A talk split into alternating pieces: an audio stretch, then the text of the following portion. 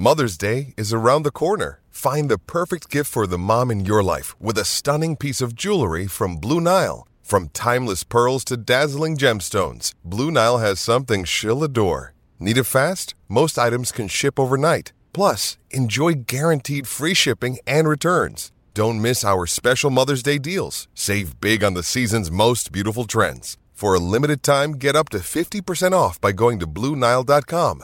That's BlueNile.com.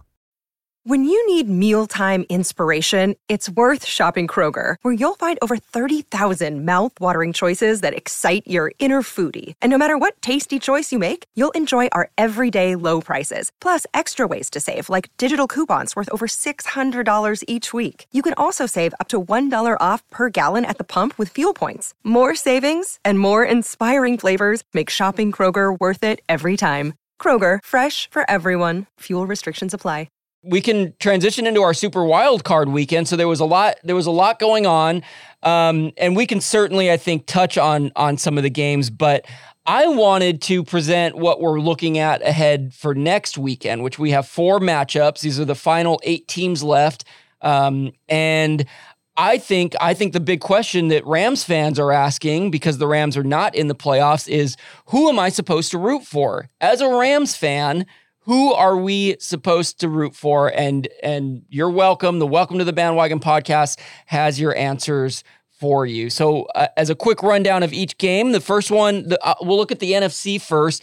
If we're looking at the Cowboys versus the 49ers, I 100% got to say we root for the Cowboys, uh, only because 49ers are in our division. They're one of our biggest rivals. And quite frankly, we can't have them running around thinking they're all bad, right? So we're rooting for the Cowboys.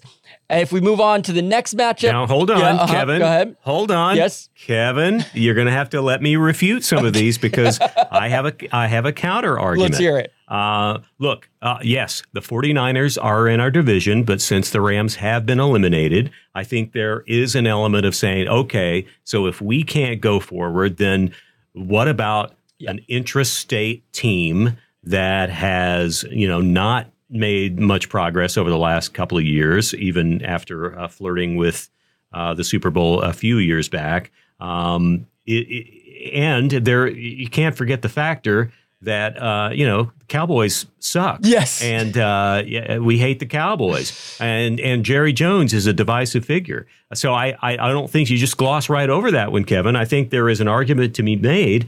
Personally, I have to say, I will go out on a limb here and say I, I'm rooting for the 49ers to beat up on the Cowboys because I just don't want to see the Cowboys win. Yeah. So there you go. Well, you know what's interesting is that was a question I was going to ask you is is I know you are from you're originally from Dallas, right? I know you grew, you grew up a Cowboys fan.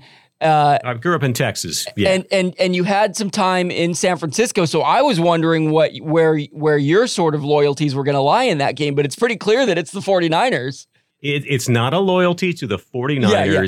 It is a, uh, a, a deep seated dislike of the current day Cowboys. Got it. Yeah. So let's not misinterpret that. Yes. All right. Yes. And and the the weird irony is, you know, for for this, I'm presenting here's what I think Rams fans could should be rooting for, but I think I might personally be rooting for the Niners as well. It's sort of this weird, like, um, like you said, it's that interdivisional. We've seen so much of them that I'm getting to know their players, and you know, uh, even watching even watching the Niners, uh, I already f- forgot who they beat up on this week. Uh, but they were just uh, they were pretty unstoppable in their in their super wild card game.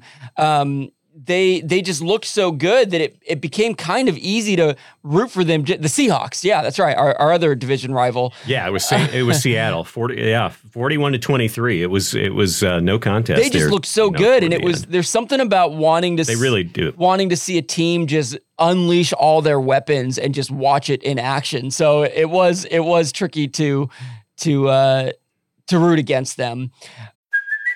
Hey, it's Kaley Cuoco for Priceline. Ready to go to your happy place for a happy price? Well, why didn't you say so? Just download the Priceline app right now and save up to 60% on hotels. So, whether it's Cousin Kevin's Kazoo concert in Kansas City, go Kevin, or Becky's Bachelorette Bash in Bermuda, you never have to miss a trip ever again. So, download the Priceline app today. Your savings are waiting.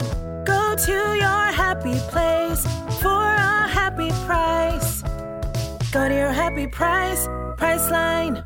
Um, oh well, let's let's move on to the next NFC matchup. Then we got the New York Giants and the Philadelphia Eagles. M- The thought that I have in terms of who Rams fans should be rooting for is the Eagles, and the reason is that L.A. and New York. Two huge rivals as just cities in general, as two of the most populous cities in these United States of America. And if the Giants win, look, we can't have the Giants, we can't have New York City running around thinking they're all bad. So we're rooting for the Eagles. Uh, where does that land with you? Let me give you a counter argument once again, Kevin. And I'm not trying to sway you here. I'm just saying, uh when it comes to who is left in this batch of playoff teams that has the most obnoxious fans in the experience of the stadium, that would come down to New York. Mm, really, we're talking about New Jersey and Philadelphia, which is practically New Jersey, just with uh, a self-conscious uh, uh, uh, image. Um, uh, I mean, uh, Philadelphia fans have famously thrown batteries at Santa Claus.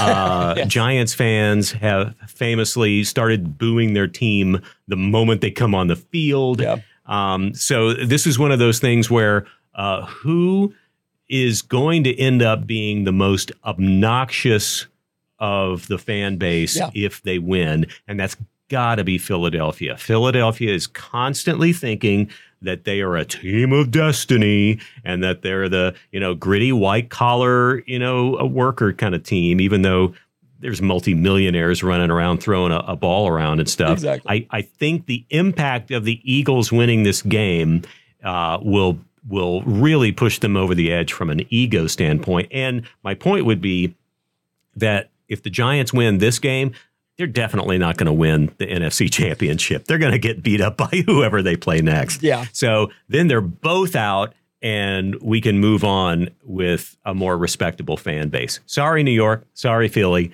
but embrace it. It's who you are. So I'm saying there is a reason to root for the New York Giants to upset the Philadelphia Eagles. There it is. Yep. And it's so funny. I was listening to uh, our, our favorite uh, color commentator, uh, Mark Sanchez, doing an interview talking about when they would roll into Philadelphia as the opposing team.